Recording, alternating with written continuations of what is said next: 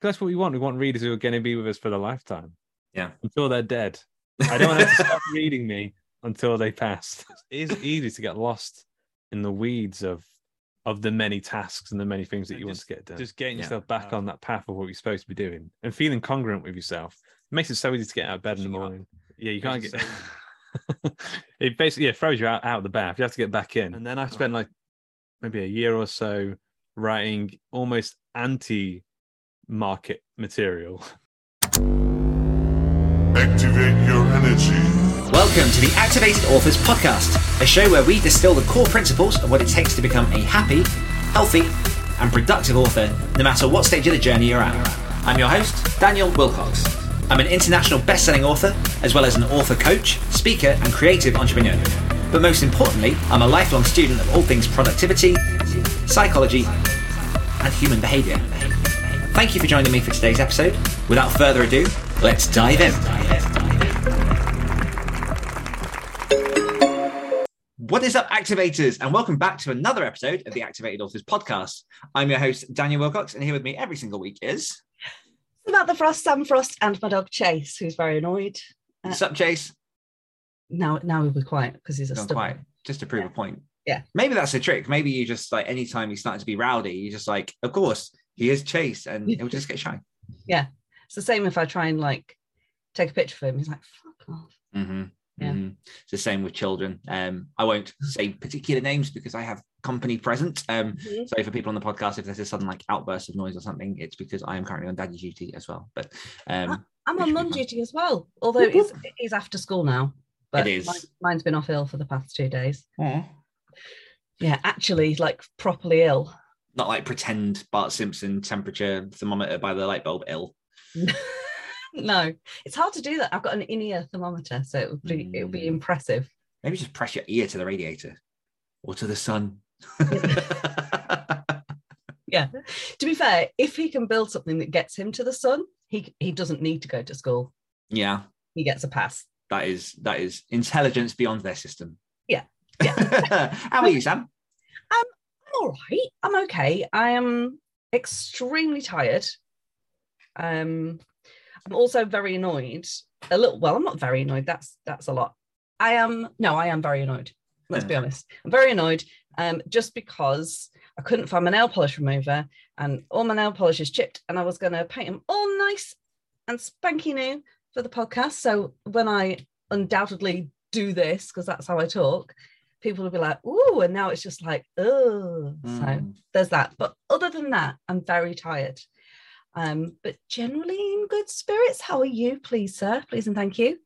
Yeah, I am also tired. Uh, I have done a lot of driving this week. Um, Yeah. I went and visited a friend at the beginning of this week, and then I went to a wedding on Wednesday, and I basically sort of traveled all around the country for various reasons. And today is straight back into work. Um, I've had to catch up with a ghostwriting deadline, so I've done six and a half thousand words on the book today, as well as all the usual sort of uh, daddy duties and whatnot. Um, and yeah, like I'm tired, but I'm feeling I'm feeling good. I'm not sort of it's not like a burned out feeling of tiredness. It's just you know a bit of fatigue from what has been a long couple of days. But it's been a really good week. The the wedding was fantastic. Um, like obviously they don't come around all that often. I've not really been to one since pre-pandemic. Um, and just the, the the groom was a very close friend of mine, someone I've known since uni, um, someone I lived with at uni. Um, and it was just really nice to see him turn it around because knowing him at uni and knowing him since, there was no way I ever thought this would be possible. Like it- it's one of those scenarios where you kind of go like, this person is never going to reach that zenith, and he has. So congratulations, man! If you're listening to this, which I doubt you will be, uh, congratulations again. He knows all this. I've said this to his face. Like he. He- was the type of guy that would go around and just basically do pull-ups on the architrave and rip chunks off the wall and then like break the sofa and then splatter water or oil everywhere and not fix anything. And then with women, oh, won't even get him started on that. So the fact that he's now, you know, doing up a house very, very well, the fact he's now very organized and meticulous and clean, and the fact that he's now got a wife is Wife. mighty impressive. So yeah, it's been it's been a good week. It's been a good week. Well done for uh, removing your life from the toilet, Dan's friend. Mm-hmm. Mm-hmm. Uh, it could have gone either way. He was walking on a knife edge for a while. Um, but what is something you've enjoyed this week, Sam? Um, well, I've got a couple of things I've, I've written. I've written down um, on a post-it note here so that Mm. I would not forget. Um, I have enjoyed therapy. Hmm.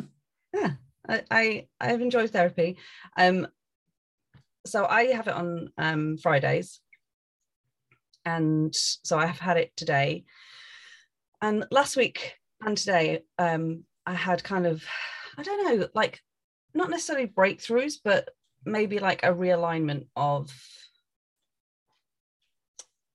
a lens or two. Um, last week I was I was speaking about how do I know that I'm on the right path because like of how my brain and mood and everything shifts all the time. Mhm. And uh, my therapist said, well, why don't we just reframe that a bit? Like, how about instead of you thinking that you're looking for the path, you realize that you are the path? Mm, And I was just like, oh, yeah. I am the path. I am the journey and the destination. Okay. Mhm. So that kind of that blew blew my mind a little bit. Um, and today she was just like, have you considered that maybe the reason why your insomnia is so bad is because you never stop? Like, I wake up and I start, and I stop when my eyes close. Um, and it's not always been that way. And I, it's weird because like I'm I'm with you, like I'm a huge cheerleader of like healthy balance and or at least you know whatever that looks like day to day because the whole point of balance is it's an act like it doesn't stay the same Mhm. um but because of the way my brain works i um i'm i'm always always going so it's not necessarily like i'm always constantly working on something um but i'm always doing something Mhm. and she suggested that maybe I don't do that. Yeah.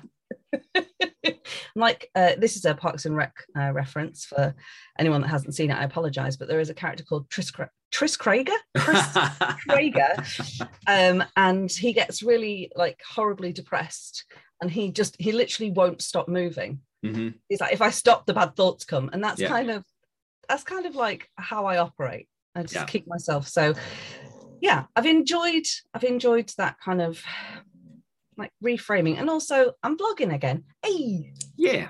Yeah. I was going to ask what you've been working on. yeah Yeah. well we we we, we can get to that what, what have you enjoyed this Okay. week Oh, okay. Uh, firstly, I love that. I love um, how powerful just a reframing can be because it doesn't change the situation. It just completely changes the lens through which you you view it.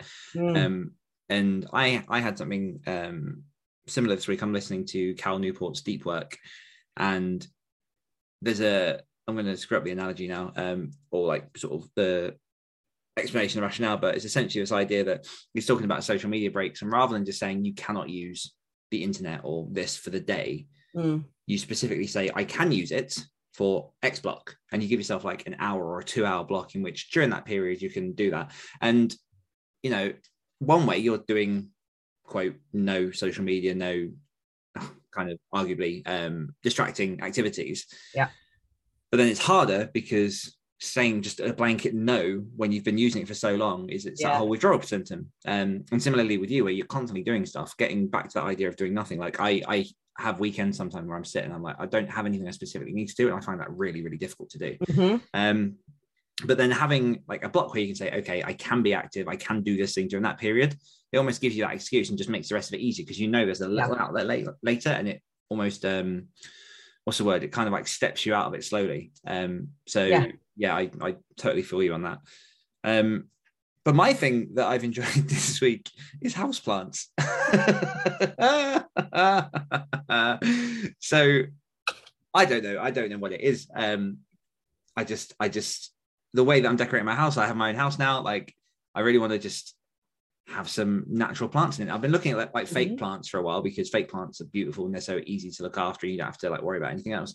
But I'm like, well, no, just just get a cut. And I discovered, like, obviously, to people who know this stuff, is going to sound so trivial, but I discovered the power of succulents like in the last year. Stupidly easy. I'm holding up one for the camera. Stupidly easy to look after.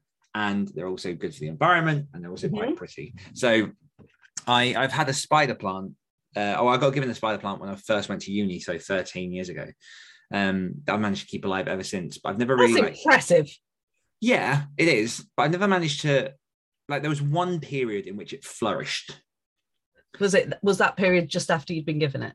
No, weirdly. So I had Okay. it for, I had it for three years, kept Mhm. it alive, you know, watered it, did the bare basics. And then uh on the fourth year, um, I don't know what it was, but it just sprouted flowers and a vine came out and it started climbing and it went from just being like eight leaves that are occasionally turning brown to this kind of like flourishing plant. They had like, like I said, a stalk with all these like white flowers and stuff. And I remember just being like, oh my god, this is amazing. I didn't know it did this. Um, and then it's never done that since. And I've had it for another, you know, uh, seven years, whatever it is. Do the math, like nine years. I don't know, uh, eight years after that. Um, and I've finally gone, you know what, I'm gonna I'm gonna look after it. I'm gonna give it some because what I've realized is I've not changed the so- like, done anything to the soil in 12 years, so it's not going to thrive because there's no real nutrients in there anymore. Um, I'm giving it a new pot. I'm make, like making an effort to make things nice. Um, I got given another the one that I held up uh, as a housewarming present. I got another one as like a wedding favor. So I'm just kind of like geeking out a little bit at the minute about houseplants and just adding some like color and some natural stuff into into the house. So um, watch your space. I've also got a cactus that I'm growing. Um, my boy's got a cactus and a Venus flytrap. Uh, so the I'm going to be so oxygenated. yeah. It's going to be marvelous. So that's that's what I'm enjoying. It's, it's for me. It's like it's this weird thing. Like I said, I've had this spider plant for 12 years. Yeah. For the first time today, I watched a video on how to look after it. You you don't really think about it though, do you? You get No. a plant and you're like, sun and water, mate. Done and done. It was like give it a couple of sprays every now and then with um, rainwater or sort of non-chemical water, just so that because it doesn't really like anything with too much like salt and other crap in the water. Um, and, and don't yeah, and don't overwater it. And I went to put it into the new plant, into a new pot, pulled it out, and the bottom is just like like a swamp. It's just wet and there's water everywhere. And I'm like, oh, this is why it's not growing. So I've now put in a new pot. It's lightly spritzed, and there end of the lesson. Nice. so that's my that's my bits. But yeah, tell me more about this vlog. What have you been working on this week? Well, yeah. So, like, it's do you know what? It's weird because um I vlogged last year for Nano. Um, so like obviously there was a a set time to do it, November. Yeah. Um, and I I enjoyed it, and I thought, oh, maybe I, I'll do that kind of, you know, once a year. Um, but I was just I was recently thinking about why I am kind of grouping all the things I do under the Mattress of None um, umbrella. And I was like, well, a big part of it is that I want to show people that suffer with mental illness or personality disorders who aren't um, neurotypical, maybe, you know, trauma, all that kind of stuff that affects your brain in a big way. I wanted to kind of be proof that you can still create a life that fulfills you that you that you know just because something that is not your fault is a part of your life it doesn't mean that that gets to dictate your life and gets to take it over um obviously like it's going to look different and depending on where you kind of are with all of those things you have to look after yourself and all of the rest of it. But and i was just i was thinking like most of the things that i do are very helpful to me um but people only really see the end result of it. So like they'll only see the poem once it's kind of you know performed and edited and it's on instagram or like they only see the painting when it's done or you know on and on and i just thought well if i want to show people why don't i just actually show them Mhm. um so i just thought that like vlogging was kind of the most expedient way to do that um so I've been doing it for I think this is day three now. Yeah. Um, and I've, I made it very clear in the first one that I am not committing to daily vlogging because shit. um, but at the same time, like I would, I like the idea of daily vlogging. I just know myself. I know myself. Mhm. Um, and so what I figure is at the minute I've got starter energy, so there'll be like, you know, probably quite a few daily ones. And then depending on how I'm feeling or what's happening, and go from there. Um, but yeah, it's weird because like I'm doing something because I'm vlogging. But the whole point of vlogging is to watch you do something. You're like, oh, it's it's confusing. It's Inception. Yeah, Yeah. Story So- inside a story inside a story. yeah. There's been there's been a lot of time lapses and me uh, just gabbling to the camera, and YouTube Mm. telling me ke- keeps telling me copyright claims, but I'm using the music on my editor, which is stock and you is there to be used. So I'm so confused. Hmm. I need to figure that out. But yeah, I've Nice. been I've been I've been working on that. Uh, How about you? Have you been working on a hangover? Luckily, no. Uh, it wasn't too bad. Definitely tired. Um, but also, we'll put a link to your vlog in the show notes for anyone that wants to check it out. Um, but yeah, no, I've I've primarily just been working on um, ghostwriting this week and last week. Uh, I've got, according to schedule, about six weeks left, and then with any luck, that'll be my ghostwriting since done, and I'll be on onto the other side, which I'm excited Yep. for. Uh, so mostly that. Um, a few sort of admin bits and pieces here and there. But one big thing that I have done this week as well is potentially laid out a new sort of base for my schedule. Because what I've started to realize is that I I tend to shy away these days from whenever someone asks if I'm free to like for a call or anything else. Um, it, it kind of immediately gives me this sort of jolt of fear because I know how packed my calendar can be. Yeah. And again, it's one of those things that, you know, it sounds obvious, but you have to be in, in the right place to appreciate and to realize it is uh, Mhm. maybe the reason that's the case is because I'm still doing like too much of certain things. So, Mhm. you know, obviously when you work a full-time job, doing running these kinds of things, there's a certain amount of things you have to do.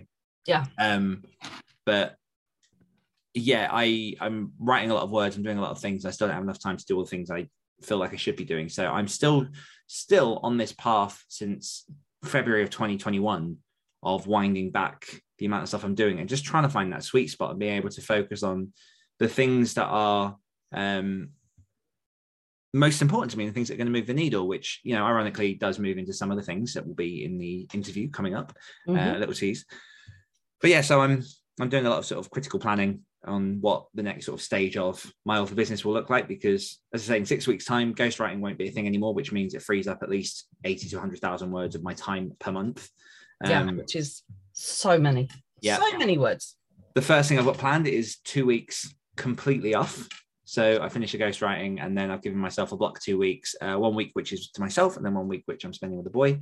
And um, it's all during summertime, so it should be lovely. But yeah, so I'm kind of finally, I think, coming out of the fog of client work and potentially seeing the other side of it.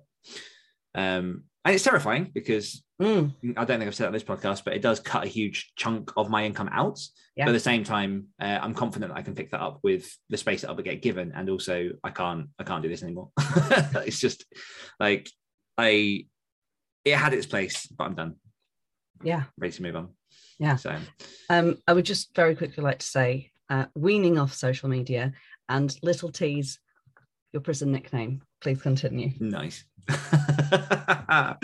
um, so going over to our weekly wins for this week Yes. from our activated authors community. So this week's win comes from Emmy, who said, My weekly win is that I recognized oncoming burnout and gave myself permission to take a break before we moved into actual burnout, which I think is so powerful. hmm Um, being able to recognize that moment is hard. Because I know that I'm normally, I know, three miles past that line before I suddenly go, I think I'm in burnout. Yeah, yeah, I don't know how it is for you. yeah. Well, yeah.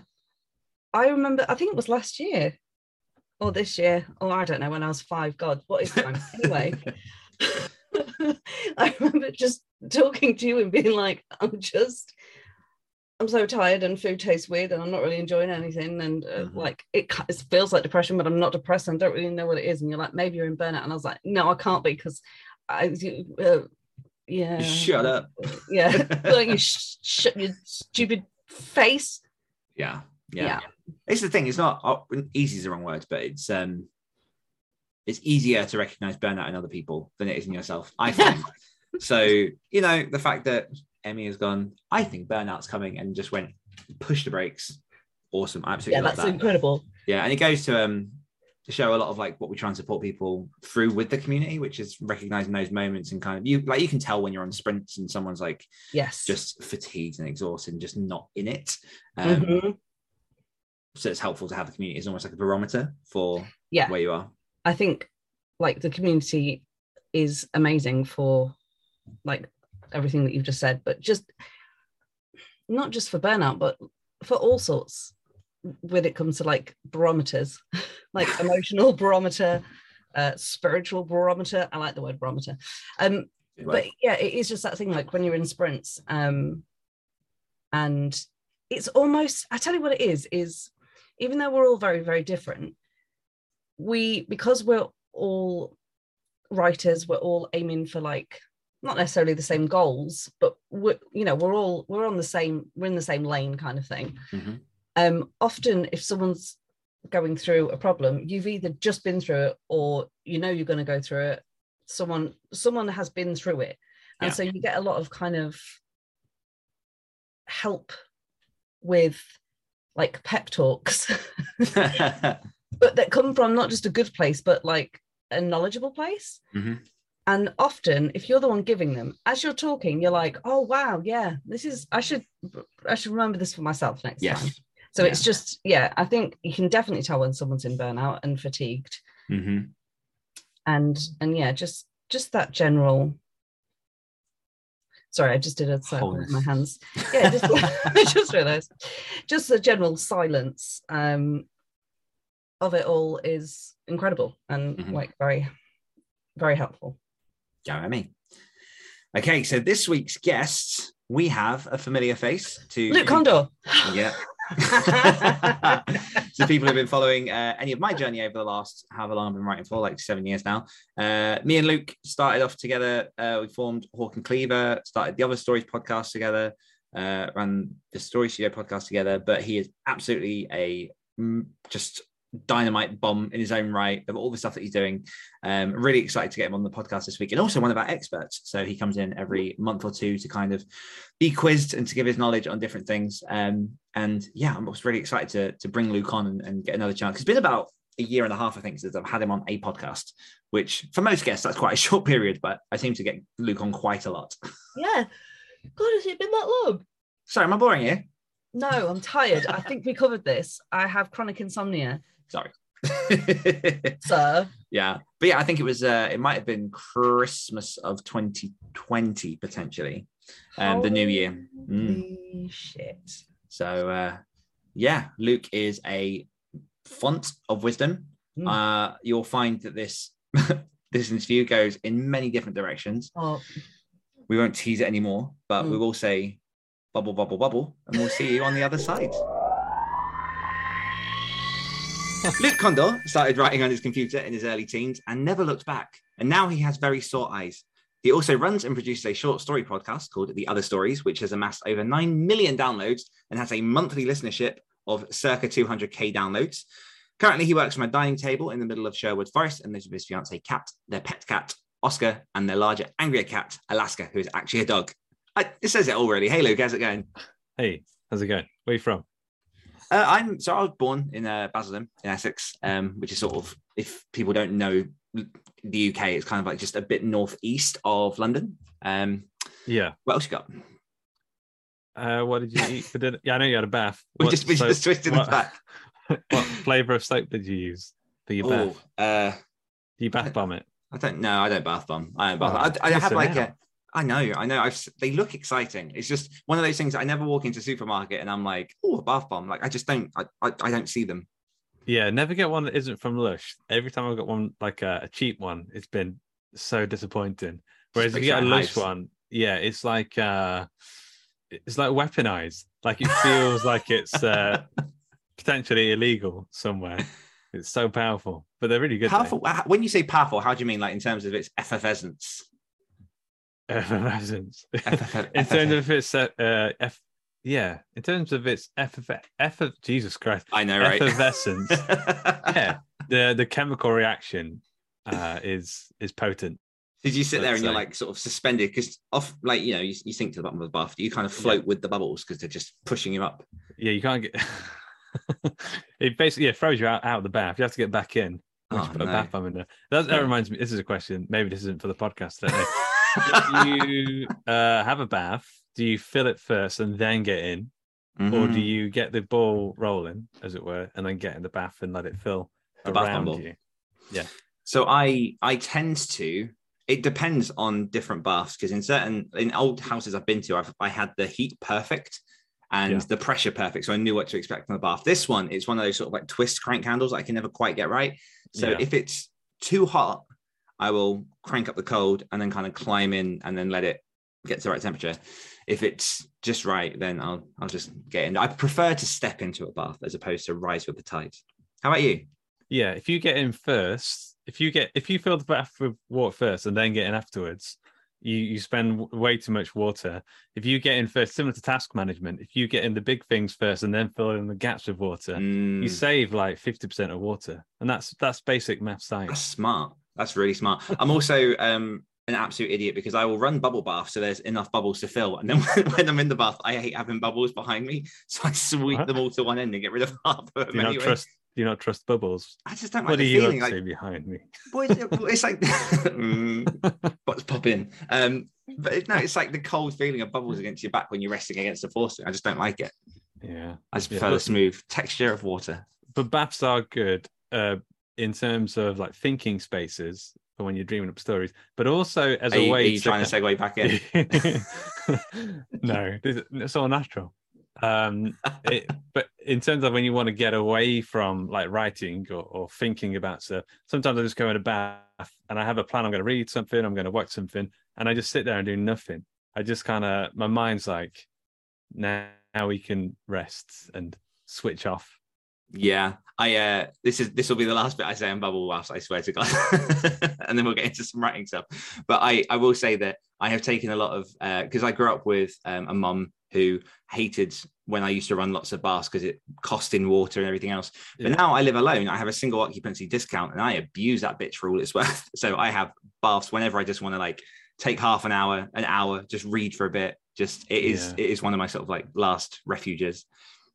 Yeah, I uh, I'm trying not to have too many, especially when it's warm. I quite like to have a, a, a mid, like a warmish bath, like not a hot bath, but also at some point in the day, like a, a refreshingly uh, middling shower as well. Mm. It's just, yeah, Ah. just any kind of. I like to be moist, is what I'm saying. If I could Okay. just get some water on me, I'm all set for the day. We will we will maybe table put a pin in, in the moist talk and ask that Yeah. question later. Um i mean so far this podcast is going exactly as i expected it to go. Um i mean for people who haven't realized me and luke go back away. Um luke has been on the predecessor of this show great writer share a couple of times and we've had like new year's episodes and we also hosted the story studio podcast for a good 50 odd episodes back in 2016 through to 2017 um so a lot has happened, a lot has gone on, and I'm trying to think of different areas that we haven't yet covered. But Luke has also graciously come on the activate well into the activated authors community as one of our experts since its launch. So you're in there with all of the people mingling in Slack and jumping on the calls every other month or so. Um, I kind of want to start by actually, you know, diving into some questions as they pertain to writing and to say, how the devil are you, Luke? How is how is writing life treating you at the minute?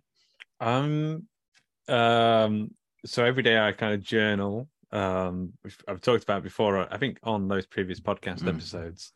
We'll put Uh, those and in the every- show notes. Well, my journal entries. Yes.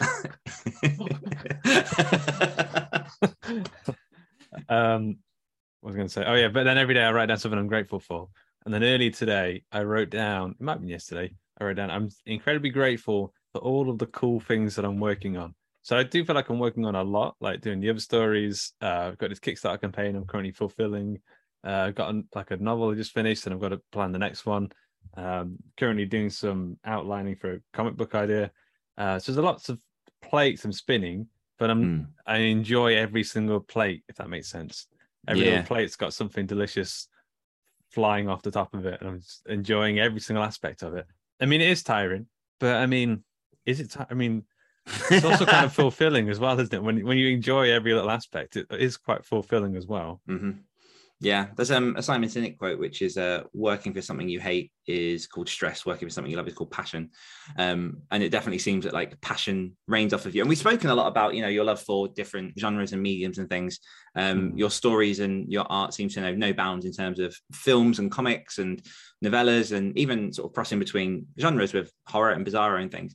Um, what has your journey with your storytelling been over the last couple of years? Because you seem to be in a position where you feel, or seem from the outside anyway, much more confident in the stuff that you're doing than you were at a point a couple of years back.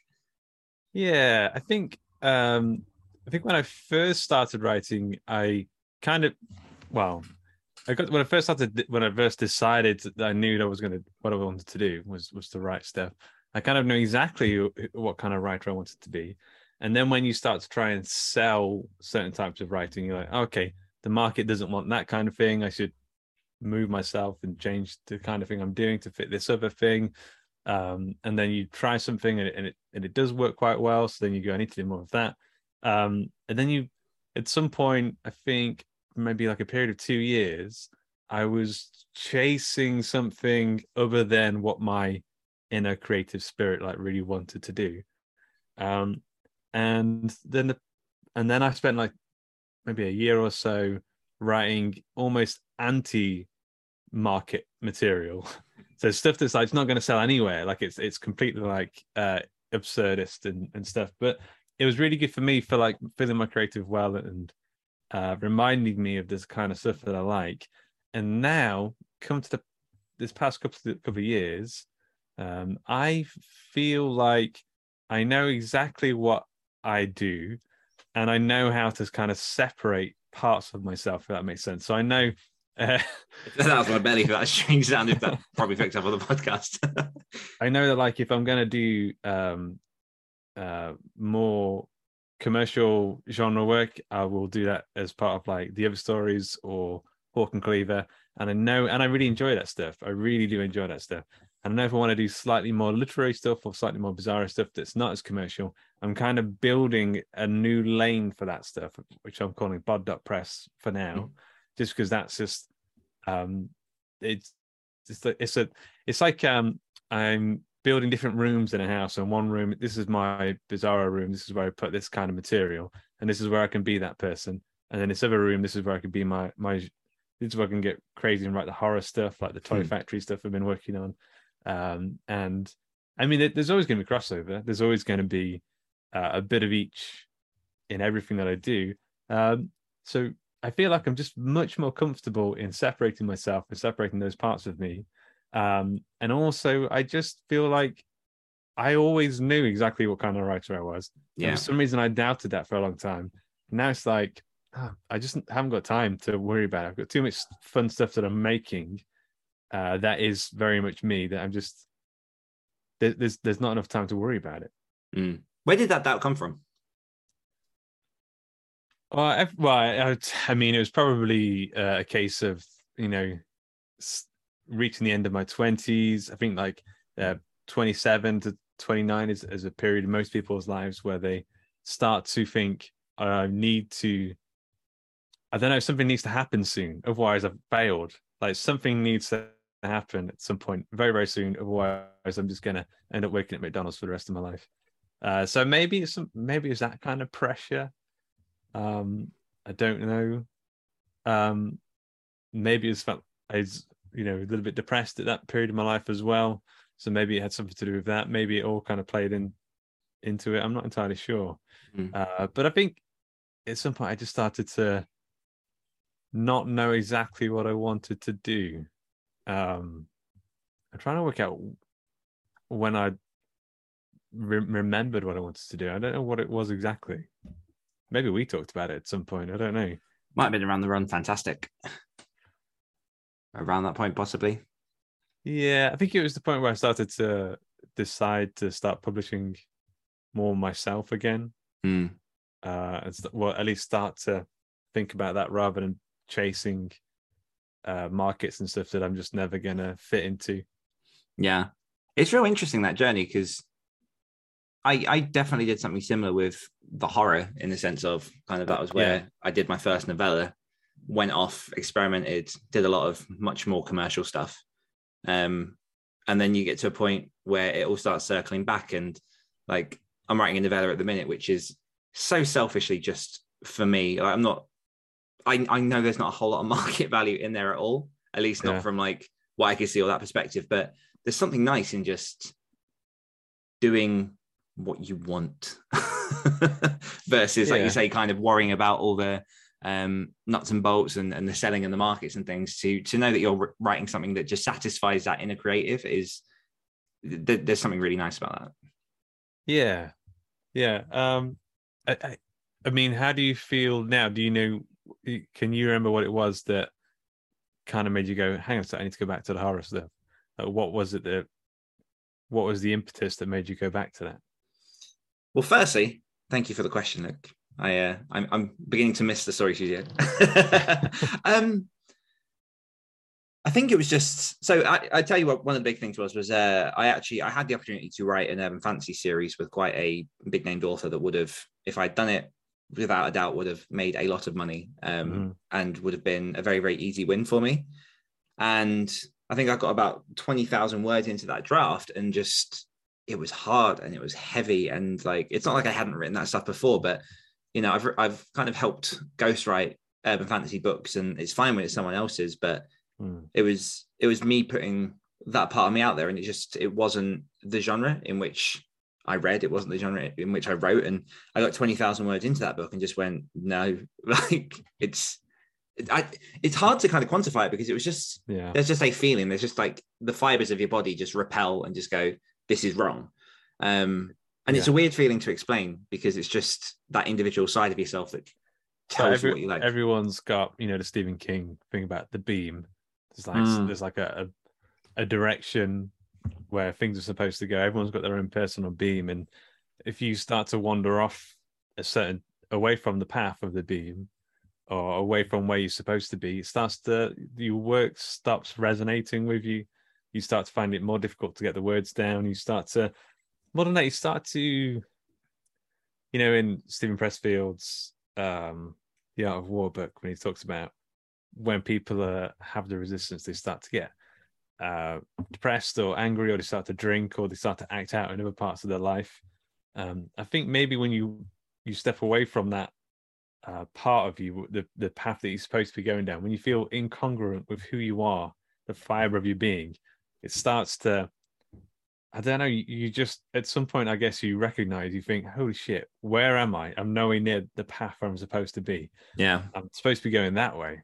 How the Yeah. hell did I? Who led me this far astray? I mean, it's, it's always like yourself that led yourself that far astray, but you know, from gotta multitude of back- reasons Yeah, Yeah. I think just and just just getting yourself back on that path of what you're supposed to be doing and feeling congruent with yourself makes it so easy to get out of bed in the morning. Makes it so easy to uh, get to the page again. yeah and i say often that i'm very thankful for that time of exploration because it Hmm. you know it gives you that confidence in doing what you're wanting and it, it shows you the other side isn't always greener um Yeah, but yeah, it's definitely like because when I first started writing, it was, and I, I remember having this conversation with um, Kealan Patrick Burke back on the Story Studio about you know uh, Yeah. art versus commerce, um, and having a therapy session live on air with a, a lovely Irish man.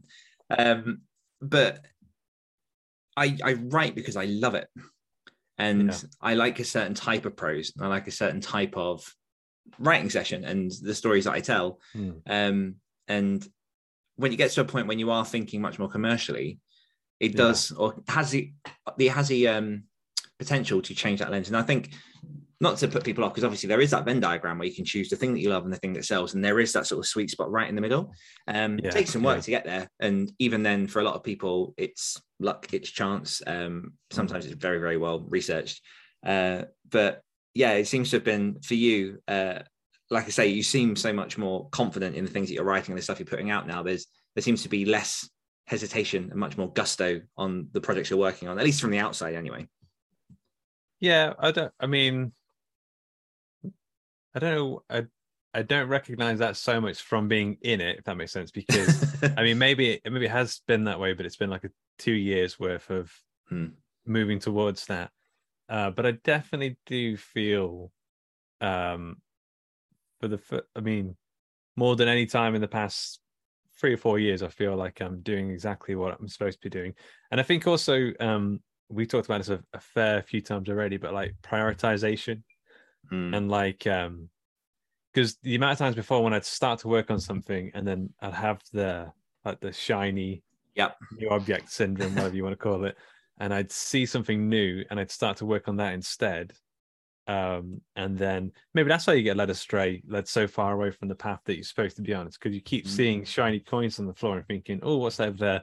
And you and pick that up, and then you see another one, it takes you further and further away. Whereas, like, um, if you, since I've been like prioritizing my projects quite heavily and making my, making sure I'm working on my highest priority projects. These are these are usually the mo- most difficult ones. Like they- they're usually the things that the, the biggest tasks that take the most amount of time. Um, they are the harder projects to do, but that's that they're the projects that are going to take me further uh, down that path that I'm supposed to be going down. So maybe just like, and I and I'm um, we're coming up to the end of June, so I'm going to start having a look at all my projects. I'm going to reprioritize stuff soon and just make sure that the the really the P1 projects as I call them are P1 projects and and everything's kind of lined up properly. Mm. Yeah, definitely seems to be that iterative, um, constant, ongoing process. But how how do you deal with temptation when other projects spring their sexy little faces?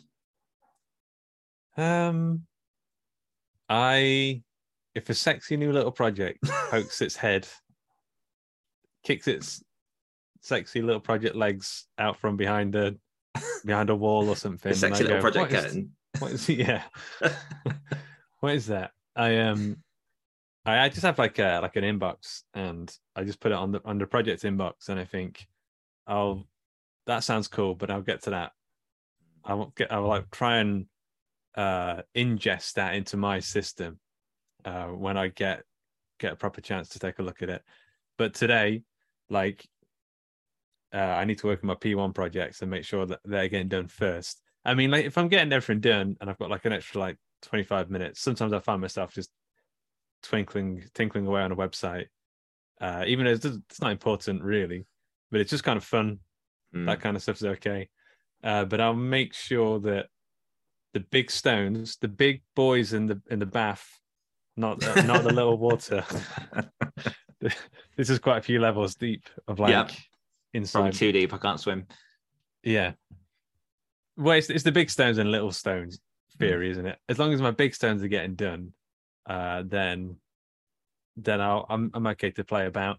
But that's the main thing. It's just make that is quite difficult, and I think it is very easy to uh, get drawn away from your your main projects.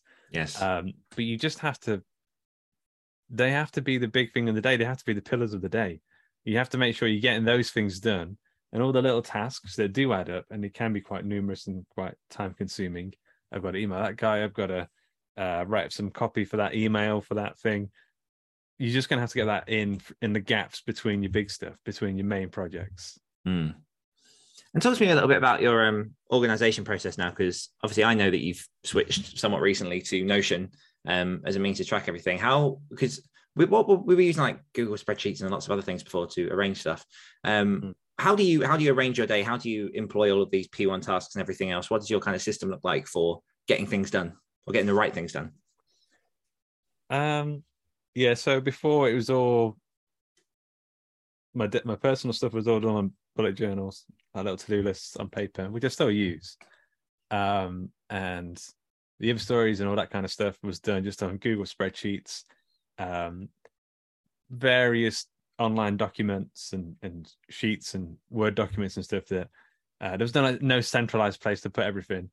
Uh, and since I've moved over to Notion, I've realized that I'm a very much a systems based person. Um, and I need to put systems in place um, in order to function. And I found it like really helpful. Notion is a kind of purpose built for that, really. Um, but in terms of my daily to do list and the, my projects that I'm working on, um, I'll so let's say I've got like 10 projects in the in the queue. I'll know if it's a P1, this all comes from my tech support background. If it's a P1, that means it's highly urgent and it's and it's uh, highly impactful. So it could be like really time pressing that deadline is going to come, or it's highly impactful in the sense that if I do it and do it well, it could change not just my life but other people's lives as well. If it's P two, you know, you drop that urgency and you drop the impact. So it could be um, that it could have a really good benefit on my life, but it's not that urgent. I could get that done in two three months time, or the other way around. If it's P three, we're t- we're talking uh, stuff that I kind of like to get to, but and it'd be fun. It would be fun project to do, but it's not gonna. If I don't do it, it's not gonna break anything. And then P4 is like a change request, which is like I really would like to change my uh write that specific little short story at some point in time. That's P4. Like it's not gonna change anything. Uh, so I just make sure that I have at least because I work a full time job as well, at least two POMs I call them, which is a Pomodoro, like a 25 minute burst at least two bursts of the P1 project every single day. That's like my main pillar. And then I have another POM that is a um, uh, on the other stories every single day. Um, and then another POM, which would be on another project that's big at the time. So that could be the Kickstarter that I'm doing, or it could be um, uh, like a big pro- podcast project that I'm working on or something. So I'll, I'll, tend to like block out these huge chunks of my day um, that are work that are all not specific tasks, but they're like um, they're time blocked for within that within that time block. There could be lots of little tasks if that makes sense. But it mm. just means I've got to focus for that specific time on that specific project. Yeah, and then and then on top of that, I'll just add in all all the all the extra bits, like have a bath, cut hair, wash clothes, dog for a walk, dog for a walk. Yeah, yeah. But I mean, like it's it's all about get, making sure you, you're you're working on a really important stuff and making sure you're dedicating time to that to that really important stuff mm-hmm. every single day and then all the other stuff i mean the p4 stuff a lot of time i just don't get to them and eventually when it comes to time when i could do them i think i don't really want to do them anymore mm-hmm. they were mm-hmm. never that important to me it's always the p1s that um you got to watch out for them they're the yeah. they're the big ones they're sexy little faces i um I definitely have found myself thinking a lot about that recently in the sense of like sometimes you get through periods in your work where it feels like you're working a lot, but you're not sure how you're actually moving forward. Yeah. And I'm going through a bit of a review at the minute of going through all of my things and going, okay, like what purpose does this serve? Like what priority should I give that? Like probably not as granular as going down the, the P1 through P4 formula, but that kind yeah. of like doing that within within my own system just to review that because you're right. If you're not if you're not working on the big things, then yeah. a lot of the little things don't really matter. Like, yeah, it's the big things that push you forward and keep you going and help you to grow. And if well, if you if you've done it right, and you're actually prioritizing the right things as the big rocks. Yeah, key. I haven't read the book, but there's that book. It's like called the One Thing or the One Question or something. And I can't remember the exact phrasing, but it's like um, if you were to accomplish that, now, what's the one thing that you could do that would make everything else either unnecessary or yes. less important? Something along those yeah. lines. And for, a lot of times, I find that the P ones are that. Like if I if if I really hit this P one that I'm working on, which could be like a big novel I'm working on, that could be the thing that starts a new new book series. That could be the thing that um, makes a fair bit of money, or or makes all like the writing the the extra bits almost like makes them almost like inert. Like they just don't matter at all. Um, so yes, what is that book called? The one. It's called the one thing. I've got it. Um, it's on my yeah. bedside table. I'm pretty sure. So I think the fear, the theory behind it is all kind of the same thing. It's just making sure that you're prioritizing in the right way. Yeah, it's it's the the concept that they used to use at um, my old day job. Well, no, it was on the podcast I used to listen to. Was um, you can either do many things and go like wide but shallow on a lot of mm. things, or you can choose the one thing and go like super deep and that's where people like find their niche and find their success because they focus on one thing and that's what they're known for that's what what kind of brings the expertise and, and everything else because they've they've focused they've learned they've understood they've worked at and yeah. excelled eventually at that thing but yeah, um, yeah. I'll, I'll try and find the author for that um, book and we'll stick that in the show notes but yeah, recommend that. Um, and similarly as well, I've got um, deep work on the shelf behind me that I've started reading through. Big fan of like Cal Newport stuff, but um, yeah, deep work in the sense of focusing on that one thing for an extended period of time. Obviously, with your pomodoros, as you know, that's your intense. I'm going to focus on that, and just having a couple of those in a day can make a whole world of difference. Yeah, um, and just make sure you you, know do them every single day. You you keep the momentum. You keep moving Mhm. forward with them, um, and also like I guess that if you looked at like the the opposite of that would be okay. I'm going to do five things today. I'm gonna and then I'm going to do different things every single day. I'm going to work on novel one one day, short story one day, comic book the next day, whatever. And then if you were to like line up, if all these little progresses progress marks or little blocks, you'd have after one week, you just have five little blocks all separate. But if you had if you focus all on one specific project, you'd have like a little tower of blocks. Yeah. And it, I mean, I mean, it's a, it's stu- it sounds so obvious and so silly, but it's is easy to get lost in the weeds of of the many tasks and the many things that you want to get done. Yeah. Um, so having a system, I think, is a, is a good way to to not think about it as much, to Yeah. get it out of your day to day emotions or, or whatever. And do you stick to certain deadlines? Do you set those in advance, or is it a project takes as long as it takes? Uh, it should do deadlines because when I do have deadlines, I definitely scramble to to work to them. Um, but there's yes, and there is an issue where if someone else hasn't given me the deadline, I will just say I'll kick that back for two days. I'll spend a little longer on it because I do have a habit of um, I guess over perfecting. Even if something's like I could get the what's the, Parkinson's law, the work will get done in the time available. I Mhm. can get stuff to the point where it's ready to go.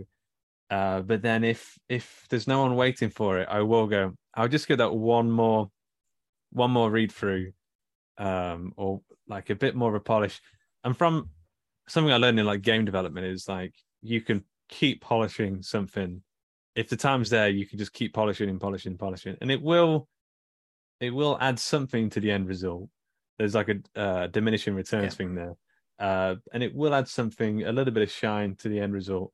But not many people are going to notice. Only you're going to notice, really. So it Mhm. just gets to a point where you should just ship it. That you need the deadline to be there to just force yourself to ship it and get it out to whoever's waiting for it.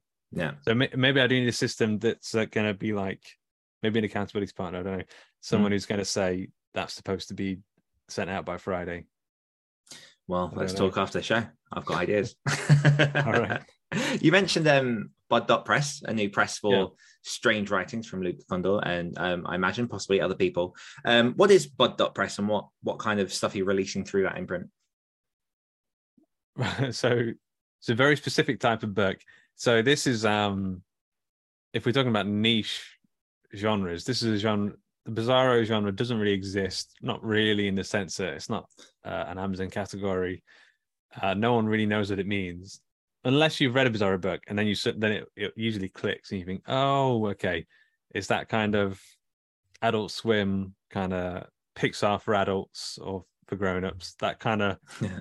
cartoon it's like cartoon logic or cartoon humor uh, but usually for for people who are my age a little bit older um so Bod Press so when I got into Bizarro it's like there was a small press scene and there's lots of little small press publishers about um and they're all doing their own thing which are which is all fine and dandy but I just couldn't help but feel like I could do because and the, the process takes so long. You send a book out for a small press. It takes, I think they run fantastic. What that was actually quite short comparably, but that was like a year or so Mm. from uh, finishing it.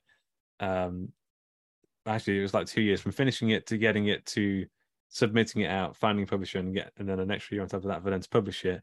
And I was just like, I could do that well quicker, and just move on to the next one. And I also just wanted creative control. I, just, I really for this kind of project where it's all about creative control really like it's not for the market it's for me i am the target audience for this book i want to be the person who makes the cover i want to be the person who who makes the audiobook. I want to do everything for it. Um and it is incredibly niche this genre bod press uh but i think i'm finding or my plan is to find um more direct sales kind of audience for it using platforms like kickstarter um, rather than trying to hit the algorithms or or find a traditional publisher for it because I just don't think they exist for this genre.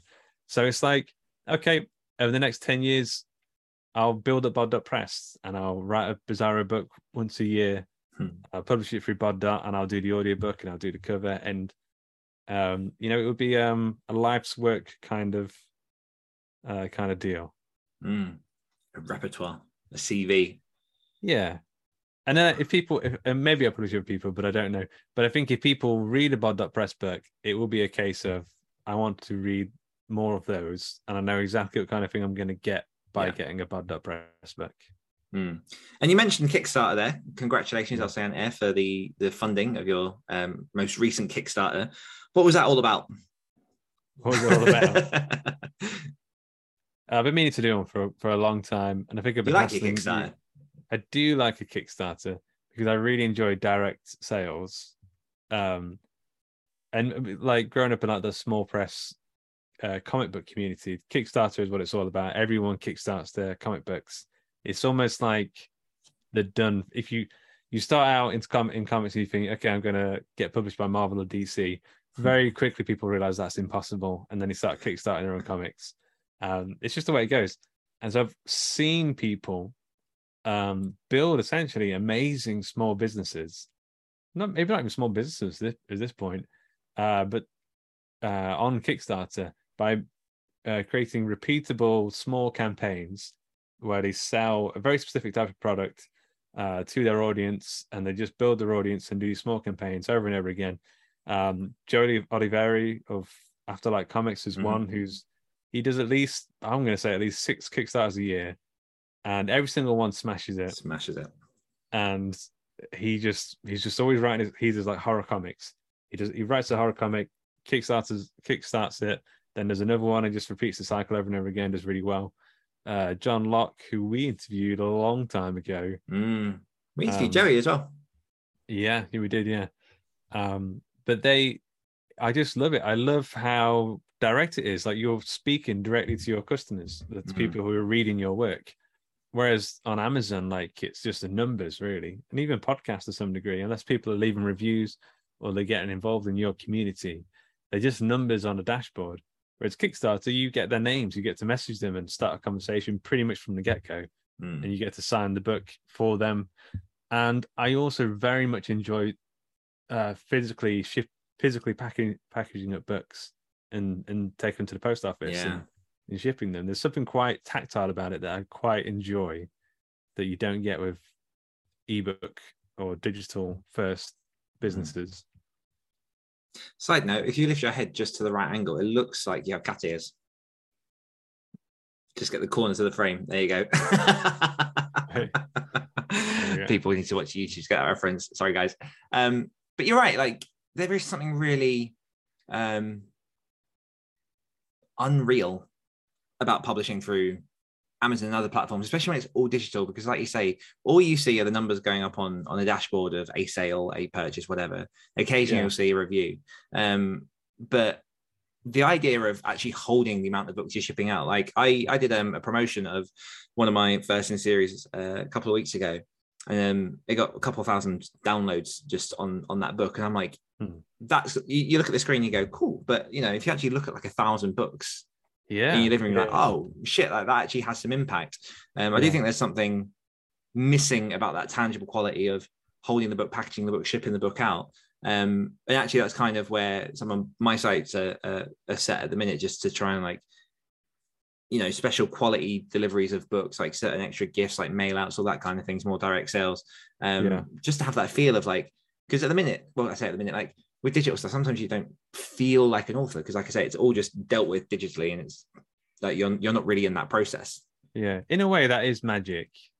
Uh, being able to write and, and, and publish via Hmm. uh, via Kindle or whatever. There is a certain magic to that. uh, but um, I don't know. I just think it's a separate. It's a different thing. Hmm. Um, if you're, for example, one of the guy, one of the backers messaged me and asked me to sign it for for a certain person, and we had a bit of a dialogue going about the book and that I've just kickstarted. Um, and I'm gonna like write like a little personal poem for them in, in the front of the book and stuff.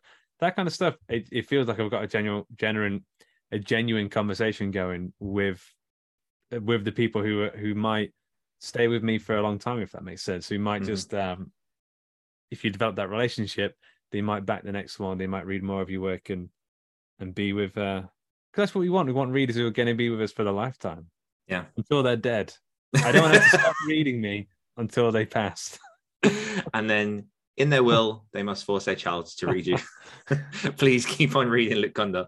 Yeah. Um, and, and there is something really nice about Kickstarter in the sense of you have the option of finishing the product and then putting it to Kickstarter as like an option to obviously raise some money and, and to get some stuff um, to Yeah, uh, you know, well, raise raise the funds.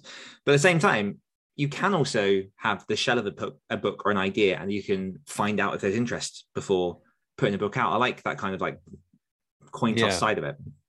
you go potentially too far that way. Um, I mean, I personally, for my own, I mean, in the same way on Amazon, you could put a pre-order up 90 days before or whatever it is and Mm. not have it written. Uh, on Kickstarter, you could put a campaign up. I saw one person who put a campaign up for a book. They're f- This is, sounds insane to me, and it takes absolute balls to be able to do something like this. They asked 15 grand for their first book. Um, they've never written, written a novel before um they had they had like a loose idea of the the blurb for it uh the sales copy and they did it they got 15 grand for it they managed to get like um they got like a big lot of support on twitter for the through the um like the online horror community and stuff uh so i mean that's to me that's i would be panicking whereas i like to have everything as perfect and ready to go as possible so now i finished my campaign the the book's already to go i already have my hardcover proofs I already have the audiobook halfway done. I just want, for my own peace of mind, I need to know Mhm. that it's good to go as, as soon as the campaign's done. Yeah, it's different horses. Yeah, Yeah. yeah. What is the secret to Kickstarter, and how how can people kind of dip their toe into the Kickstarter bath? Well, so this for this campaign, I went.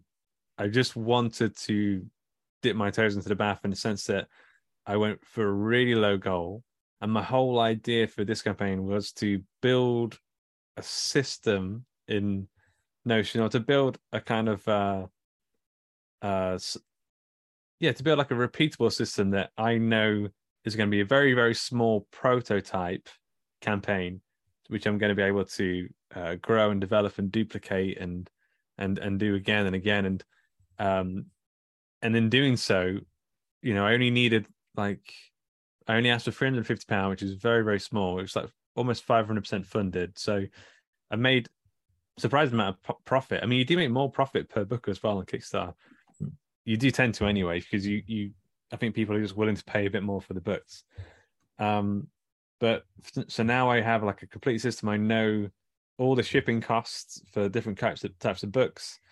Um, I know uh, where I can get hardcovers, uh, like limited supply runs done. Um, I have everything in place now, uh, so that when I do the next one, I can pretty much just in Notion duplicate the database, and and also the marketing's all built in as well. So I made like a actual points where I need to do that mail that mail shot there. I need to do uh, I need to announce on Twitter there, and I have it all kind of pre-planned out. So now I just need to copy that database, go campaign number two, ask for maybe a bit more because I'll have hopefully bring some people back from the, from the last campaign to this next one, and it it is it does grow.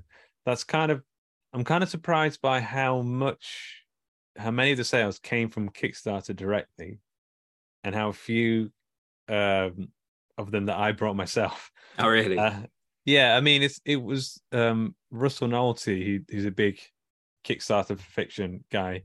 He said every um, every customer that you bring, Kickstarter will bring uh, will match that, um, and he's pretty much dead on. Hmm. I thought I thought that, that way random people on Kickstarter are going to find it and just randomly back it, but yeah, it's been 50-50. Um, so hopefully next time, if I can bring the same people, Kickstarter will match that again. Hmm. Um, yeah, I would say some tips. I would say get everything in line up as soon as possible before the campaign, at least a month before, and then start to build your pre-launch page, which is where you can get people to sign up to the campaign. So as soon as it goes live, uh, they'll all get an email notification. Uh, and even Russell even has like numbers for that, so he knows exactly how many numbers you need, and how much that will generate in terms of in terms of revenue for the campaign. and like it sounds like nonsense.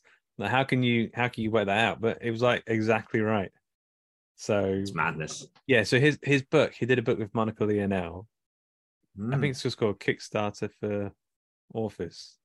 I think we'll have to put it in the show notes. But yeah, they're it like it's dead on. Like every little number they put in there, um, every little piece of advice. The only thing I would say, Russell email so Russell did a 17, 17 day campaign, and he said he sent 23 um emails to his mailing list over that campaign. There's no way I'm emailing my my list 23 times. yeah. I normally only email once a quarter, um, and that's and I think I emailed three three times for this, and I'm like, that's 23 Was months is like five years worth of content for you. yeah. But I I, I don't like to do the kind of uh, throwaway mailers. I like to uh, I like every I want every single mail, mail email that I send out to be like uh, something special. I don't know. I Hmm. want it to be something that people are going to be excited to open. yeah. And it, you know, it, again, it's different. It's different horses. I mean, Yeah, how you present your Kickstarter and your your brand and your mailing list and everything else, it's definitely like it is special. It's Luke and it's you through and through, sort of in terms of personality, in terms of art. Um, Yeah. And it's something I've always admired about you. is You've got a very strong voice for that kind of thing, and I think Yeah. that um, definitely one of the things playing in your favor, like the artwork for the book, which I don't know that you've actually said the title on on this show yet. Um, but the, the artwork, just I'm I'm very very excited to to get my copy. What's the book called, Luke? my dog shits cash. Perfect. So uh, yeah, it's about a, a depressed guy who whose life has gone to hell, uh, but his childhood dog moves in, and she's uh, she can speak speak to Nathan, the, the main character, with her mind. She can um, she can do tricks, and she taught the kid down the street how to speak Japanese, and she shits cash. And it's like, I mean, I, you are right. Like that whole branding thing, um, in terms of the the marketing copy that I use and the, the I call them uh, doodles with purpose, mm, which are like my draw my drawing style, where it's like I know it looks a bit shoddy, but that's kind of the point. It's, yeah. It kind of just makes me laugh, um, and it is all. I mean, that's just the way things come out. I don't, that is just the way I do things. I don't know what to say.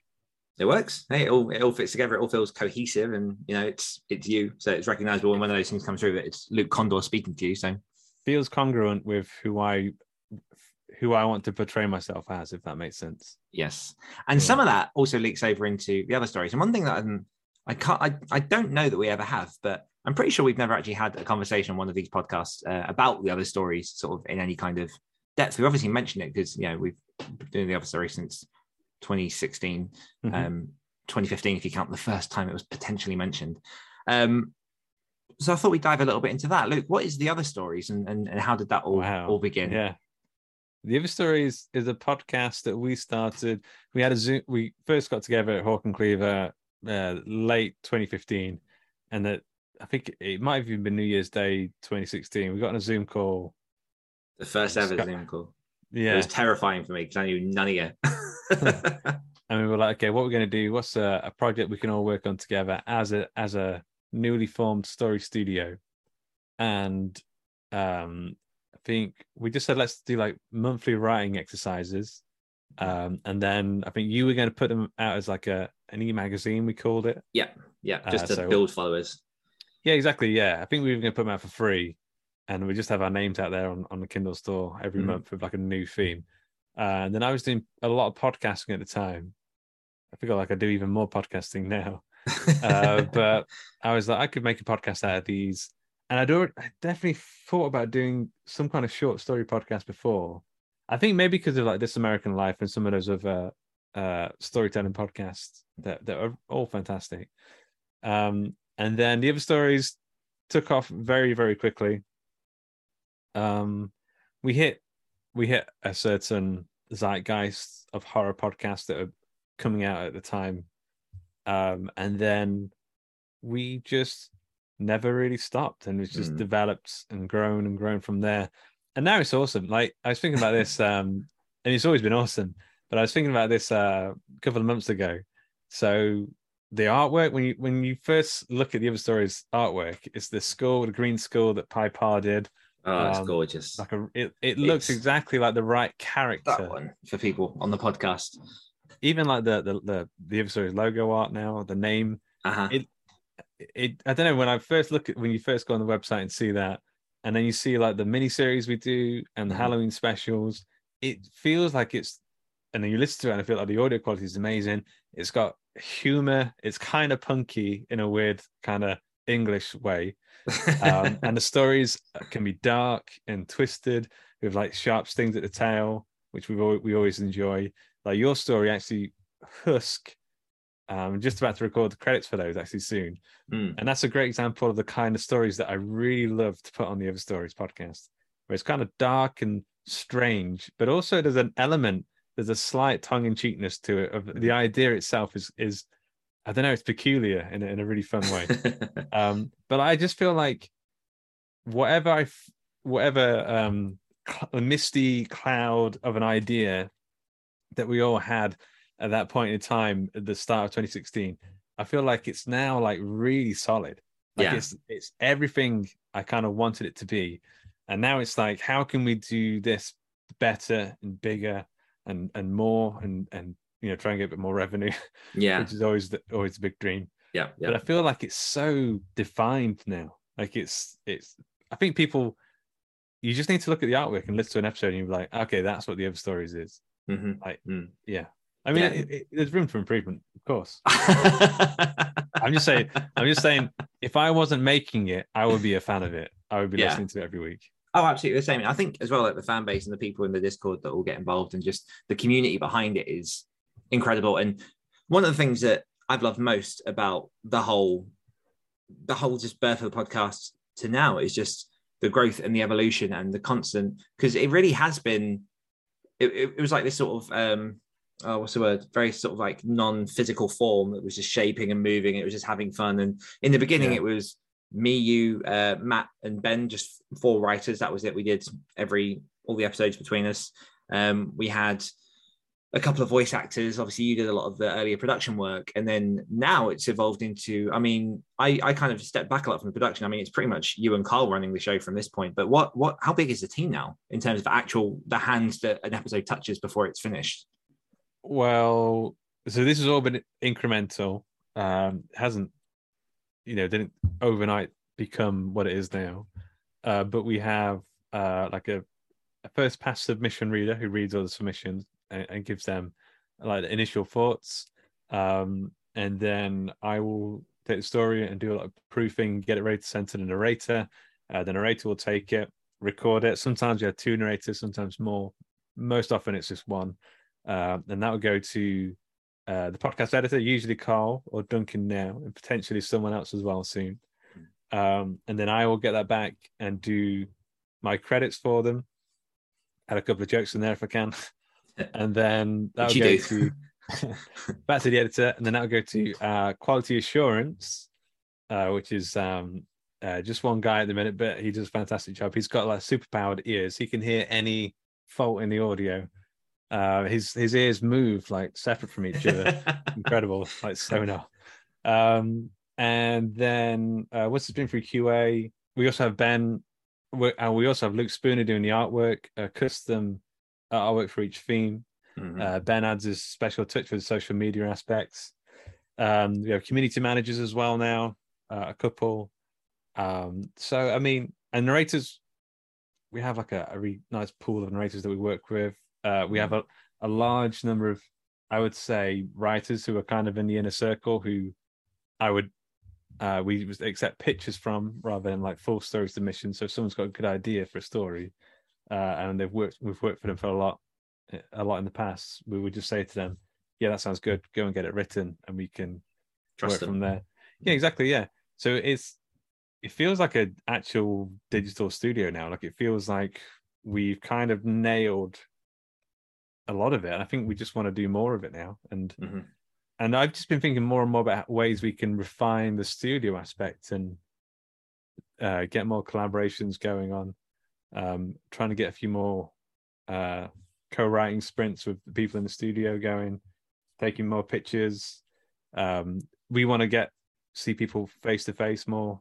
Yes, talking about a potential tour Yeah. at some point Yeah. to be to be continued. But what one thing that I just really love about this, and I- I'm, I'm hoping this is somewhat um, helpful and, and motivational for people, is when the idea to first uh, pitch this as a podcast came up. I I was probably one of the most hesitant because like putting out stories is easy just the four of us like we write this stories we run it through like what it would have been me at, me at the time formatting in word. Um throw it up on amazon and that's easy. To throw in obviously the podcast element and for it to be a weekly consistent release and to involve you know voice actors and music and all that kind of stuff um it seemed really daunting because i hadn't i hadn't really any experience in podcasting at that point. Um but then you know to watch that grow and watch that grow. And at every step it's it's always things have always happened at the right time or they've always seemed to. So like when it got to the point that you know the facebook group was getting really big we had people from the community step forward really active. And we were like you know what? If you want to get involved and like help us do it. And so much of what we did in the beginning up until only like a couple of years ago everything was was done with no money. Everything. Like Yeah. No narrators were paid we weren't paid as writers or creators that there was basically no money in the podcasting for at least two or three years Yeah. um, and then it got to a point where we started to actually earn revenue, and now we're at the point where we can pay people. But like you can bootstrap and you can create something incredible just by putting your idea out, believing in it, and just being consistent. Yeah, I'm trying to work out why we were so consistent because I swear there were like, if it was just me, it would have lasted nine episodes or something. And then I, I think that was one of the things I said at the beginning was like, if we do this, we do this every Monday. And some of those some of those early months were hairy. There'd be stories to the wire. yeah. Uh, and now we're like, we we have finished episodes like a week ahead, no, two weeks ahead, I think. Um, but I don't know how we stuck to it. I think because there were more and more people involved, and more Mhm. people were getting involved, uh, and also the streak was getting longer and longer. Like we hadn't Yeah. missed a Monday for two or three years. Like not, there's not a chance in how we're going to miss a Monday now. No. like the streak's just far too long, Mhm. um, and there's too many people waiting for the episodes to. There's too much writing on it. We built in in Notion a built-in alert, so like if audio's um raw audio is a bit late we'll get notified about it and we can go oh god let's see what's going on there and fix it well before it has any chance of affecting the podcast feed i mean it's kind of ridiculous that it we t- take it so seriously it's like a monday slice of horror but um i don't know how we got to this point it's just quite natural People liked it. We liked it. Well, that's. I, that's I was going to say. So, yes, maybe that's it. So, if a lot of times when you're making creative work, it can feel like uh, it can feel like, as my electronics teacher used to say, pushing custard upstairs. It feels like you could just put as much effort as you can into it, but it's just. I mean, maybe one day it will, it will start to Congeal. work, but yeah, but sometimes uh, you do something and you you get the product market fit or whatever, or you manage to hit a bit of a zeitgeist, and it's almost like it's going to do the thing with with or without you. So Mhm. you just need to like hang on tight and just it. uh, ride it, yeah. And these things that I think that I think they do come in waves. I think you've got to keep trying no matter what. Anyway, keep pushing new stuff, keep trying to improve the stuff that is working, and then every now and again you'll hit a wave, and you just got to make the most of it, ride it, try and use that to get onto the next step to uh, whatever the next step is. I don't know, Mm. another podcast. Yeah, it's interesting. I didn't plan this, but it's interesting how much of this episode is essentially about systems. Because one of the things it really allowed, especially the last year or so, that has allowed the other stories to kind of get to a point of equilibrium is Yeah. systematizing and without kind of harping about Notion, but obviously that has been a big player in there is actually smoothing out a lot of the processes because it amazes me now that in the Discord itself, I, I just get updates. Just your episode is now in production. Your episode Yeah. is now handed over to us, and it's just all automatic. And I think it's fucking fantastic. Was really good to do, systematize all. I keep saying systemize, but systematize Mm. all of the kind of the crap that's not that fun to do. So if we create a new episode on the note on the calendar, it, it will autofill most of the stuff that needs to be put in there, uh, like the writer's bio, narrator bio, all the stuff that like is kind. If I had to copy and paste that, like go to different pages and and pull all that over, like it's an absolute chore. So you systemize you systematize all that stuff, and then that gives you more breathing room to add in the little bits of of fun like in uh, if I'm gonna add like a little stupid joke in in the credits in like the the intro segment, then if I haven't had to worry about all the crap stuff, I then have a, a bit more breathing room to focus on the creative stuff, the stuff that's actually good. Um, yeah. How hard was it to trust that system when it was first built? Because I know that a big part of you know having a true system that works is trusting it and for it to deliver. Were there any sort of blips when that was first set up?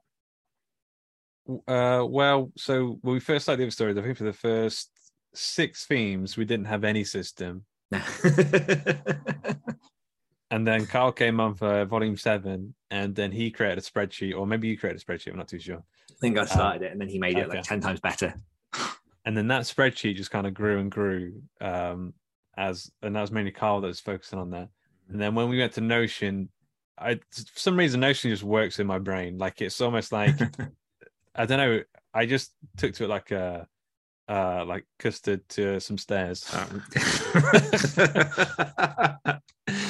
I don't know, uh, but I I just took to it, um, and then I we started to do them at the same time. So I created the what would be the basic uh, Notion database system for it, uh, and then we we ran them con- concurrently. So Carl was like, working on a spreadsheet, and I was working on in Notion, and then we had like a month of crossover, and we were like, Notion does this a lot better. Good so we moved. Yeah, exactly. Yeah, you've got to test it in a, in a safe way. Um, I think it worked. I think it helps that me and Carl are both from like more tech support. Oh, 100%.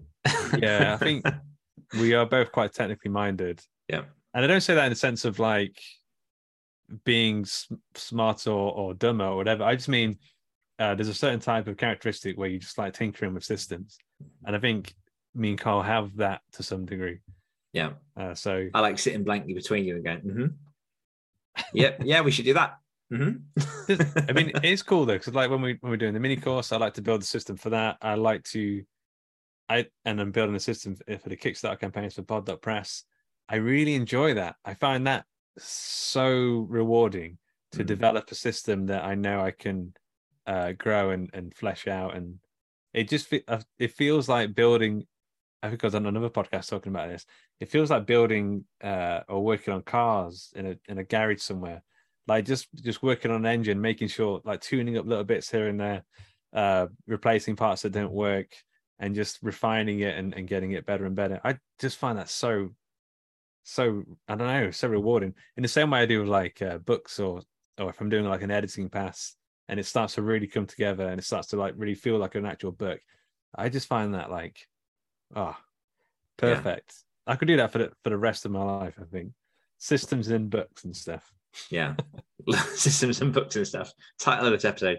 Um, we are running up to time, which is a shame because I kind of wanted to go into some of the core stuff. But um, I'll ask you a question that we ask everyone who comes on the show that I'm sure I've asked you before. Um, be interested to see how your answer varies in the year or two since I last asked it of you. Um, and then I have one more question before we, we part ways. So, Luke, why do you write? Oh, uh, I think I knew this question. oh, um, why do I write?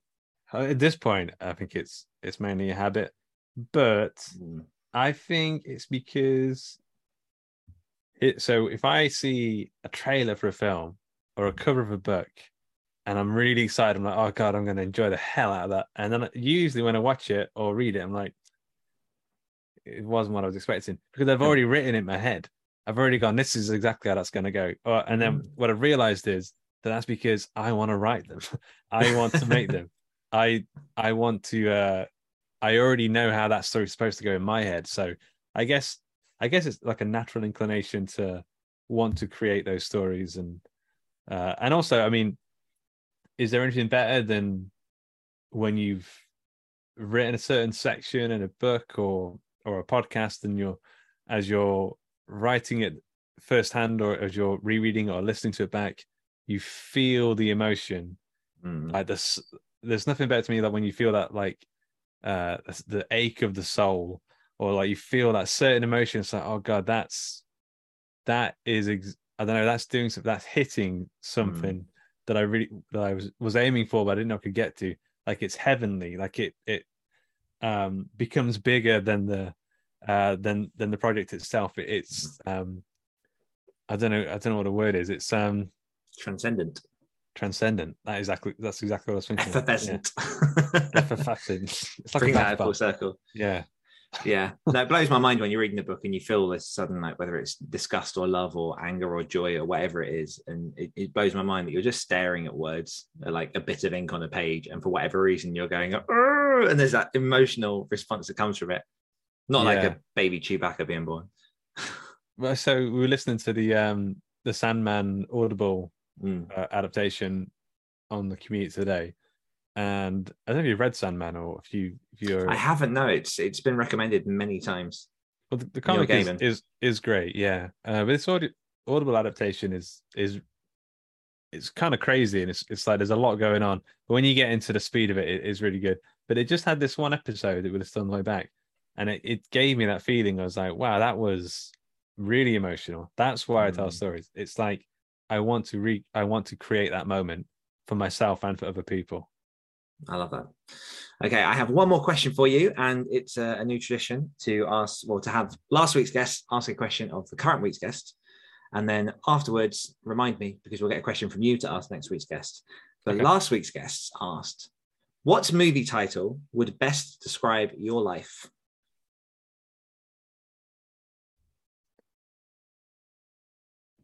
Hmm. Jaws. Uh, Oh, it's like a film that's already out there. no, that- no, Oh. whatever you want to. Um, it would probably be something ridiculous. Uh, um, laundry Hepburn. Yeah, yeah. Hang on, that's in fact. Let me uh, let me. you checking to see if that's an actual film? It's got to be one called Laundry Hepburn. Laundry Oh yeah, okay. Uh, okay, so it could be. There's a couple of options. Major Look, which is like a soldier who uh, keeps pointing certain ways, and the enemy's like, "What?" and he shoots him. yeah. Uh, I told you about uh, Lester Karkis, the curious Yeah. case of Lester Karkis, who loses himself, has to find himself. the last place he looks, uh, Dale Nuggets, but Dale with like uh, uh, two two syllables. yeah. I I don't know why I do. So I have like a big list of, of names. This it. would be this would be the, the my my uh the one based on my life. Dorothy, the living document. I don't know what that means, but it sounds like there's oh there's something there. I don't know what it is yet. There's something magic. Or Crisp Martin. yeah. Yeah. You know about Trevor Softmint. I know about Trevor Trevor. Softmans. Yeah. Yeah. Um uh Marianne Crayon. Pam Sandwich. Just going for a list now of all the ones you've you've written down. Yeah, I don't know why I keep that list. Why I don't know why it's always at hand. I was very quick to to access. oh man, I love it. Um, where can my listeners find out all about yourself and all that you're working on? go to lukekondor.com, Kondor spelled with a K, uh, or go to theotherstories.net. Uh, those two places are the best places at the minute. Uh, follow me if you're going to follow me on social media. Follow me on Instagram. That's probably, uh, yeah, probably the best place to follow me. Perfect. Well, Luke, it's been an absolute pleasure catching up. Thank you so much for your time. Cool. What's over there? Ah. Major Luck again. it's me, Major Luck.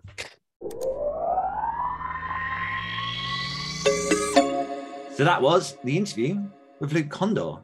Yeah. Sam, what do you make of that? I love Luke. It is now.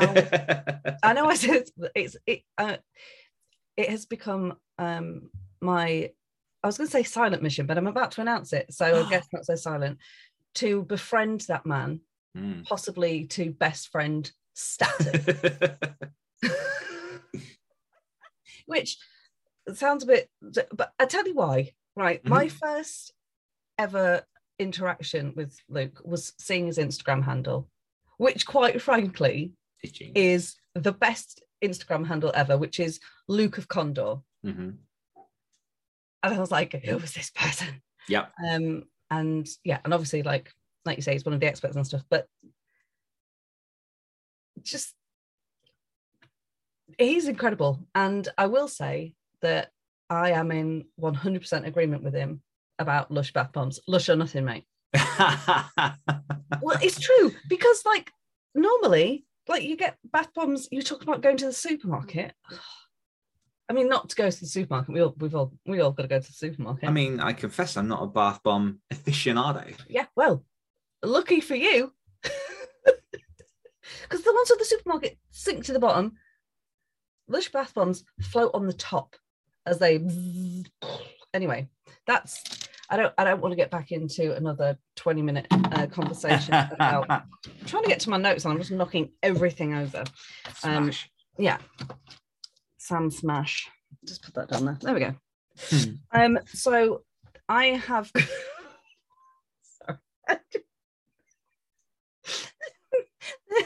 the first thing I've written down is in quotes, I like to be moist.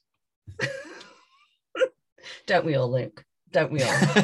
Um, I tell you though, there was one of the things that really, really resonated with me, and it's probably because I'm mildly narcissistic, and I feel like I've said this myself in some way, um, is when he was talking about the house in the Mm. sense of like one room's the bizarro room, one room's the more commercial room. And I was just like, I love this. And I love this idea of he always knew what kind of writer he was. He always knew what he wanted to do. But it is that thing of like you start off pure. Yeah. And you get waylaid by people saying, well, that's not going to sell or that's not. And then, you know, you release it to crickets or whatever Mhm.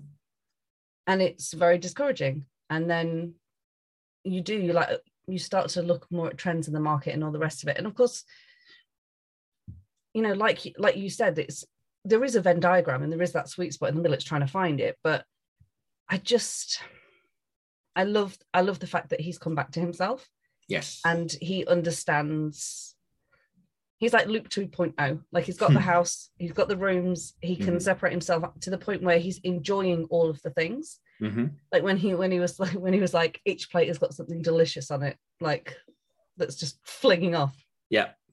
yeah i really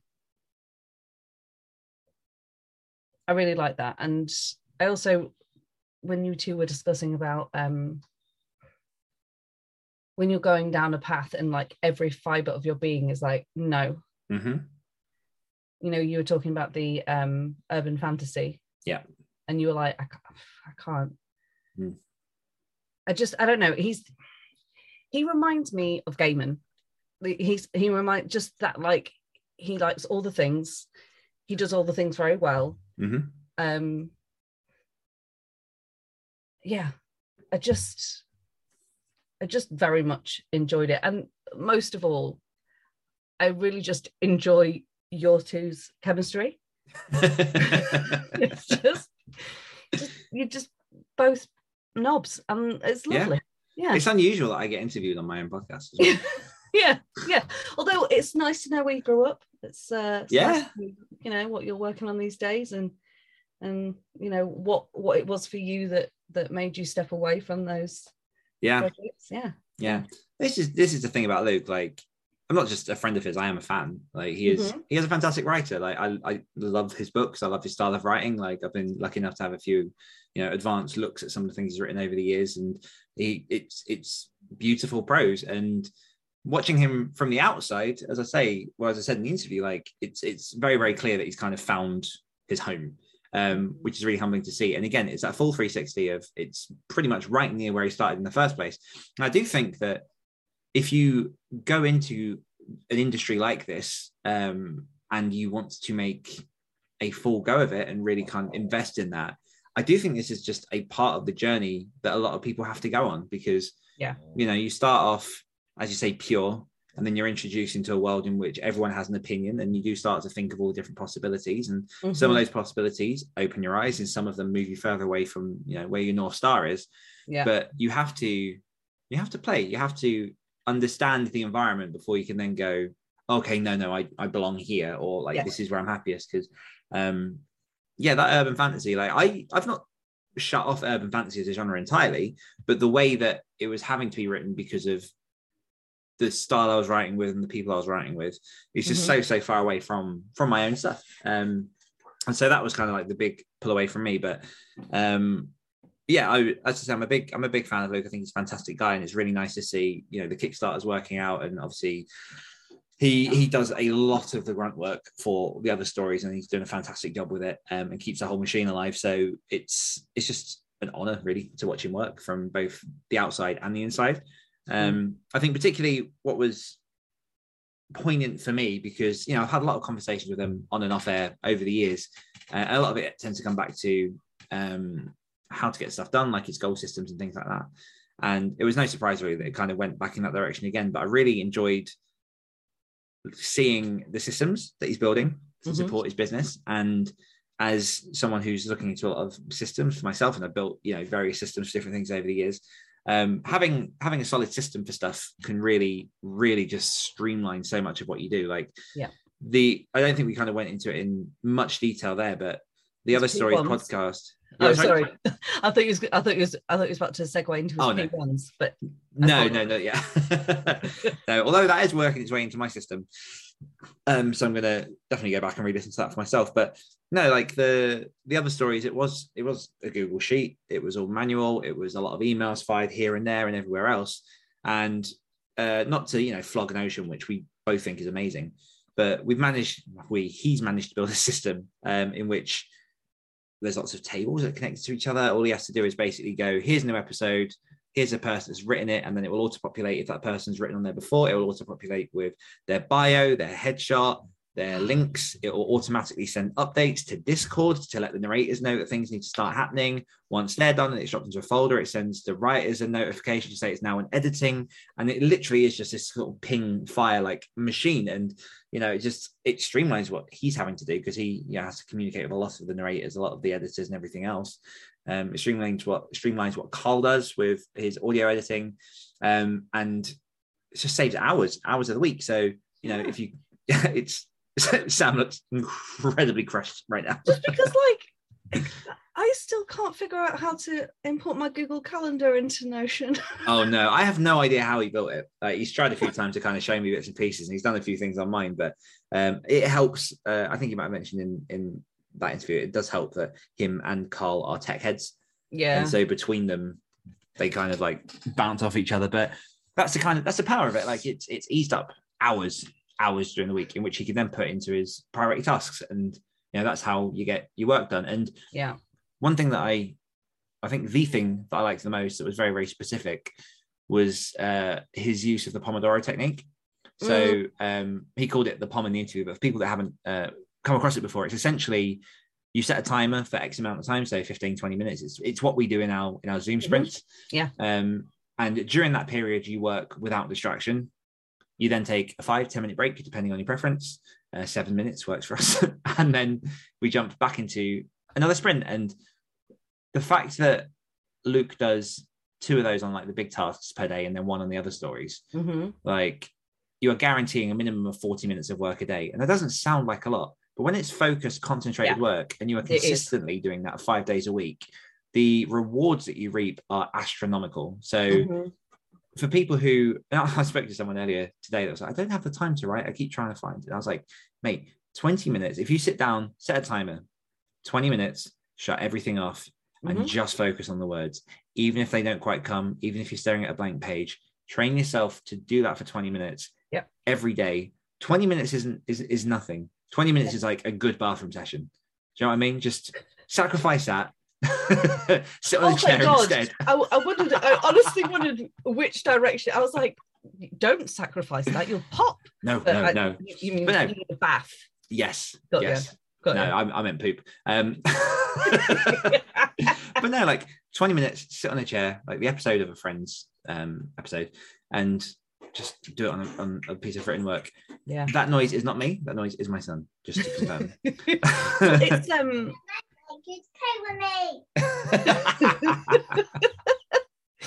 it's um it's the what's the what's the book called uh the slight edge i think it's by jeff olson where and he talks about this exact thing like Mhm. it's so it's so easy to think that because say you've only got like five minutes spare in a day Mhm. what's that going to do but one of the um, metaphors that I like to think of when it feels like I'm having to start all over again, if like my brain is trying to kill me, is that if I've got a jar and um, sand and I need to fill the jar with sand, but all I can do and manage every day is to put one grain of sand in the jar. That's still going to fill the jar. Yes, it's going to take a long time, but it's still Mhm. going to fill it. But the thing is, some days you can scoop, scoop, um, you know, but it is that thing of just what you do over and over again. No matter like, even if it is that small amount of time, hmm it's going to move you one way or the other. Yeah. Like, I mean, my so my word output obviously is a bit high because I've been doing this for a while and I, I do write Mhm. fast, but in Yeah. a five minute period, I can get 500 words. Do five minutes a day, five days a week, two and a half thousand words. Over a month, that's 10,000 words. In six months, I've got a book. Five minutes a day. Mhm. Five minutes a day. Mhm. And you know, it, it might be a bit slower for you, but you know, extrapolate the math and work it out. That was literally how I wrote my first novel. I kind of went, right, what do I need to write per day to get to the end of this? What day will I have finished this if I'm consistent? Mhm. And it was hard, and there were days in which I couldn't be bothered, but I pushed through just to prove to myself that I could. And you know, seven years later, here I am. Like that's that's how it began. It's just put in the work and commit to the thing that you want to do. Yeah. Yeah. Also, feel like I need to visit Lush now. Yeah, you do. Experience the effervescence. Effervescence. Effervescence. Wake me up inside. that's that's that's what it's weird because that's what the lush bath bombs sing to you as they fizz open. They don't. Mhm. That's a lie. Um, they are spendy. Like I think they're like five six quid a bomb. oh, Yeah. man, baths I have, that's ridiculous. Well, don't like you don't have one for every bath. Also, I feel this is important for you to know. They don't make bubbles. As in, it doesn't make a bubble bath. Oh no, I know. Yeah. I know. You can Yeah, get bubble bars though. Now this is turning into an advert for Lush. Sorry, we're not oh affiliated. god! I've also realised how burnt I look on YouTube. Oh, ignore that. It's fine. We're near the end. Uh, so Sam, Yeah. who's our guest for next week? That's a very Joking. I put you on the spot. No idea. I do. Uh, so next week we have someone who I greatly admire. Um, we have the incredible Tim Lebbon. Oh, So yes. Tim Lebbon is uh, he's authored some of the Alien novelizations. He's done things like Cabin in the Woods. Uh, he has his own books, The Silence, which was turned into a Netflix film, as well as Eden, as well as his brand new book, which is the name's escaping me now. But suffice to say, he's a busy guy. He's a fantastic dude. Uh, I was very, very privileged to meet him at ChillerCon a few weeks back, and in person, he is just as amazing as he is on the page. So I am very excited to bring Tim Lebbon to you guys. Um, but yeah, for now, we shall wish you goodbye. If I get my little notes up right here and say a massive thank you to you, the listeners, for tuning in. We appreciate you and the time you choose to spend with us each week. And as always, if you're looking to level up your writing and activate your author career, head on over to activatedauthors.com to find out all about our community, our resources, and everything else that we've got going on. From myself and Sam, we will see you next week. Boys, boys, boys, boys, boys. Bye.